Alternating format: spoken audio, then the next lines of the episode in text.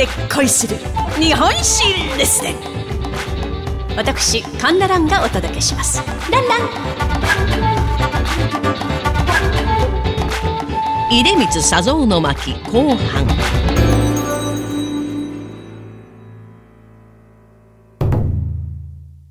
回お話ししました通り、出光佐蔵が創業いたしました出光興産は昭和20年、敗戦によって外地の店舗をすべて失い、社員たちの仕事はなくなり、莫大な借金だけが残ったのです。昭和天皇の玉音放送から2日後、佐蔵は東京周辺の社員を集めて長い訓示を行いました。広島、長崎への原爆投下について、凶暴なる悪魔の大虐殺と表現し、戦争は正義や人道のために戦うはずなのに、アメリカは国際法違反を行った。だから戦争は消えた。勝敗はまだ決まっていない。と述べたのです。そして次の3点を指示しました。一つ、愚痴はやめよ。二つ、世界無比の3000年の歴史を見直せ。三つ。そして今から建設にかかれ。つまり、嘆いていないで、人務以来の日本の歴史を誇りに思い、復興に力を尽くせ、と号令をかけたのです。まあ、これから占領軍がやってきて、日本はどうなるかわからない時に、まあ、すごいですよね。そして、会社は家族であり、人材は資本。社員は一人もクビにしない。と宣言。社員を食べさせるために農業水産業印刷醤油や酢の製造ラジオの修理などさまざまな業種に手を出したのです。そんな中 GHQ 連合国軍総司令部から指令がありました。日本の海軍が使っていた燃料タンクの底に残っている油を回収して活用せよというのです。タンクの底に降りて、ドブさらいのように油を回収するのは中毒や爆発の危険があります。それでも佐蔵は、また石油の仕事ができると喜んで引き受け、社員たちは油まみれになって奮闘したのです。その結果、およそ1年半かけて2万キロリットルの油を回収。まあ、これが出光興産が石油業界に復帰する足がかりとなったのです。さて、戦後の石油業界はメジャーと呼ばれる欧米の国際石油資本に支配されておりました。まあ今で言いますところのエクソンモービルとかシェルなどでございます。日本の石油会社は次々とメジャーの傘下になっていきましたが、出光興産だけは外資を入れない民族系の道を選んだのです。世界に目を向けますと、中東諸国から出た石油は開発も販売もメジャーに牛耳られておりました。イランではイギリスのメジャーが大儲けする一方で国民は貧しい暮らしにあえいでいたのです。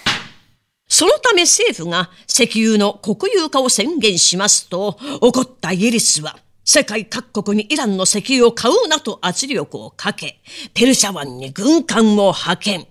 イタリアのタンカーは拿捕されてしまったのです。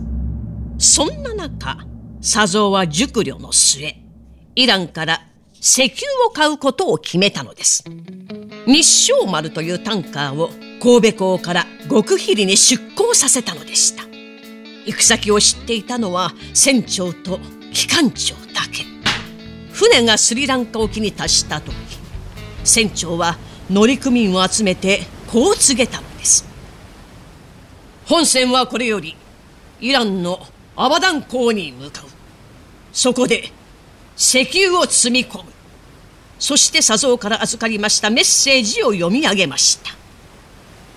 ここに我が国は初めて世界石油大資源と直結したる確固不動の石油国策確立の基礎を射止めるのである。すると乗組員たちから、日照丸万歳出光興産万歳日本万歳の声がこだましたのでした。日照丸はアバダン港に入港し、ガソリンと軽油2万2000キロリットルを積み込みました。そしてイギリス海軍の監視をかいくぐって無事川崎港に帰ってきたのです。昭和28年5月9日のことでございました。メジャーに挑戦した日照丸の快挙は敗戦から復興に向かう日本人に大きな勇気を与えたのです。さて、出光興産は昭和32年、山口県の徳山に製油所を完成させます。販売だけでなく、晴れてメーカーになったのです。そして徳山は、かつて社員たちがタンクの底の油を回収した思い出の場所の一つでもあったのです。佐蔵は竣工式に一人の老人を招きました。財産を佐蔵に援助してくれたあの平重太郎です。82歳になっておりました。ひださん、あなたのおかげでここまで来ました。感謝する佐蔵。するとひだは、いや、出光くん。あんたの努力と神様のご加護やでと答えたのです。出光興産を急成長させた佐蔵は、昭和56年3月7日、95歳で天寿を全うしました。その時昭和天皇は、佐蔵の死を悼んで、こんな御世を読まれたのです。国のため、人よ貫き尽くしたる。君また去りぬ、寂しと思う。昭和天皇が民間人の死を漁政に読まれたのは異例のことでございました。常に国のために尽くした出光佐蔵のお物語。これをもって読み終わりといたします。お相手は私講談師神田蘭でございました。ランラン